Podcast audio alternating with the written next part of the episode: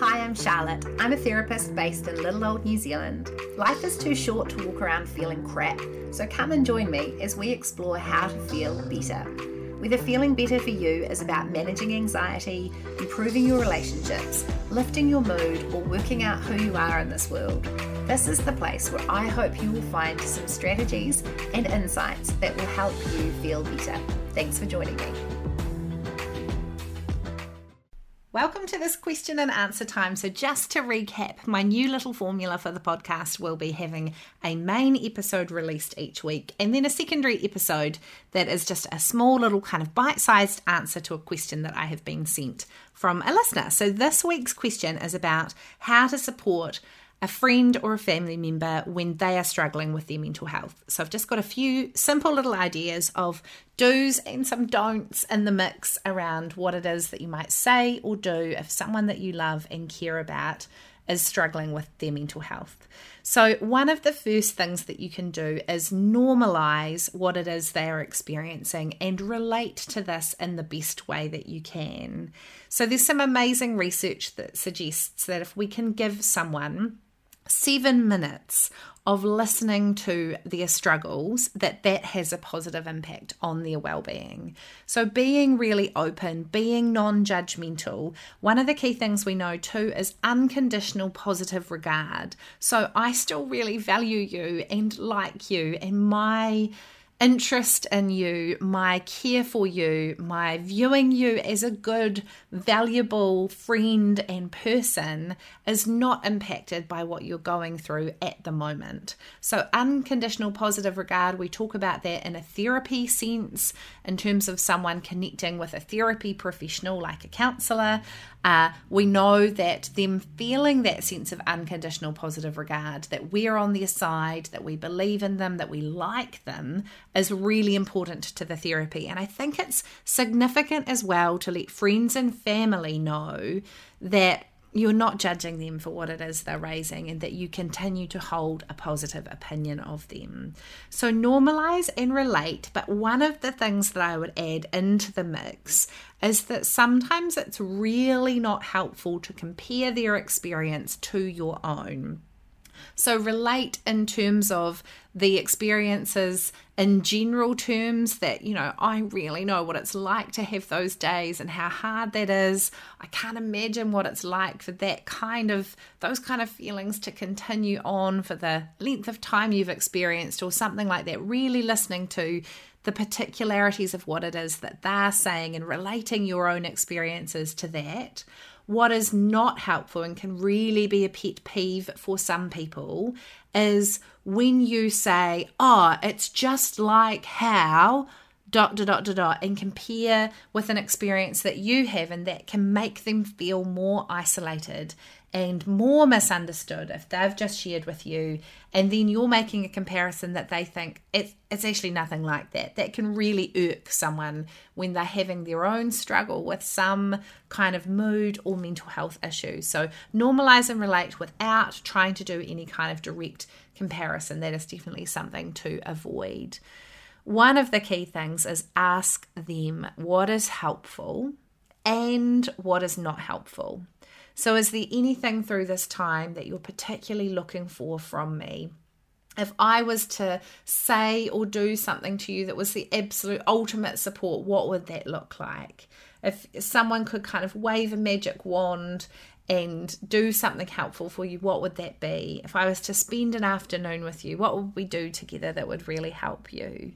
So sometimes that kind of really broad, inviting, open question around what it is that's helpful for them and not is a really great starting point. Uh, you don't want to go rolling in with your ideas of what things look like. or you're depressed, right? I'm coming in to clean your house. Maybe that is the their absolute idea of a nightmare.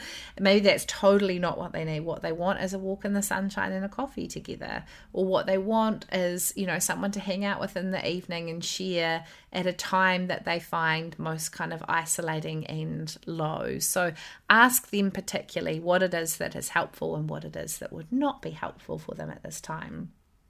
I would add to this that sometimes when someone is struggling with their mental health, things are so overwhelming that even the prospect of considering what it is that they would find helpful is hard.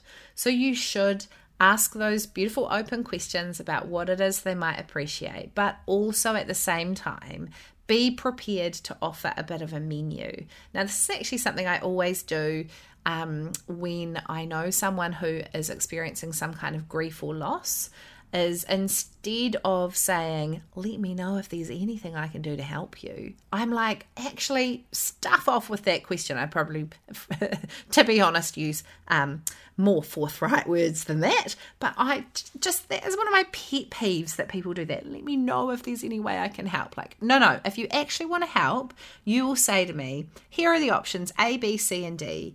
Which one of these things do you want? Reply with your letter selection rather than kind of asking them to do that work and loading them with the communication back to you. So, for example, you might say, Hey, I'm wondering are any of the, these ideas things that you would appreciate? Or which one of these ideas do you hate the least? Is the other way that I sometimes have to frame that if someone is reluctant to receive any support. Would it be coming and babysitting for your kids when they're in bed one night so that you can go out and have a break with your spouse? Is it um, going for a walk together on the beach? Is it uh, being available to text? Is it dropping you a meal or um, spending some time helping you sort out a room of your house or decluttering something? Or what is it that might be helpful for you at this time? What's something that's overwhelming them that you um, can see with a little bit of knowledge into their life that you might be able to suggest helping out with. You know, sometimes it's would it be useful if I took the kids for half a day over the weekend, whatever that looks like. Meal prepping for the days that you find hard and shoving a couple of things in your freezer.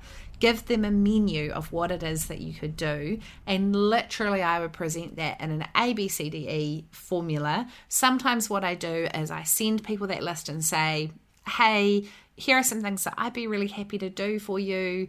Um, I'm going to check back in in a couple of days and see which one you like the most or hate the least. So be prepared, please, to give me your answer in a couple of days' time. Let them think about it and then come back to them and say, hey, what was the option that you liked um, from that little list? So think about being able to give them a menu encourage them to seek professional support. So sometimes this whole where do I go for professional support though is really overwhelming for someone if they're struggling. So something you can do again thinking about that kind of menu concept is perhaps help them look at options or use your own personal connections to reach out to someone and say, "Hey, have you got any ideas for counselors who might particularly be able to support this or it might be that you look for online courses that might be helpful for them and even potentially you know if you have the resource to do this pay for them to um, have a first session with someone or to uh, to do an online course or find them a podcast that might relate to the topic they're struggling with. Think about how to connect them in with professional support. And if they are especially in an overwhelmed space help to bring together some options for them. So here are a few people that might be worth trying, or even, you know, sometimes being able to flick a message to find out if a particular therapist has got capacity to help can even be useful, kind of jumping through some of those hoops and steps for someone. So, certainly encourage them towards professional support. Friendship you cannot replace with professional support, but professional support adds a whole nother layer and a whole lot of different things into a person's space of difficulty. So, obviously, that kind of knowledge base, the skills, the thinking about research and what is best practice and where to start and what to prioritize when it comes to particular issues, um, those therapeutic engagement skills making a space within their life where they're thinking about how am I and what am I doing what it is that I need right now is also really important. So, friendship is amazing but cannot replace the value that professional support brings when someone is really experiencing some difficulty. Also, if a person is struggling with their mental health, obviously that presents some risk to them and to people around them, uh, and you want to make sure that there is someone who has their eyes over the situation from a risk management, um, risk assessment perspective in terms of being able to ask some of those hard questions, uncomfortable questions about harm to themselves or other people. Uh, something that I encourage people to do when they are low, so I would talk about this with a client in a session. If there is some risk, to themselves. They have thought about plans around harming themselves. They are generally uh, kind of in a category where they might be more impulsive because of addiction issues or drug or alcohol use. Uh, where there are risk factors around their gender or age or their particular kind of situation and interpersonal volatility. One of the things I do with people is I get them to think about the top couple of people that they would reach out to for support. And I work with them on loading up in their phone a text message to those people that says, Hey, it's a particularly difficult moment right now. I'm really needing some support in this way.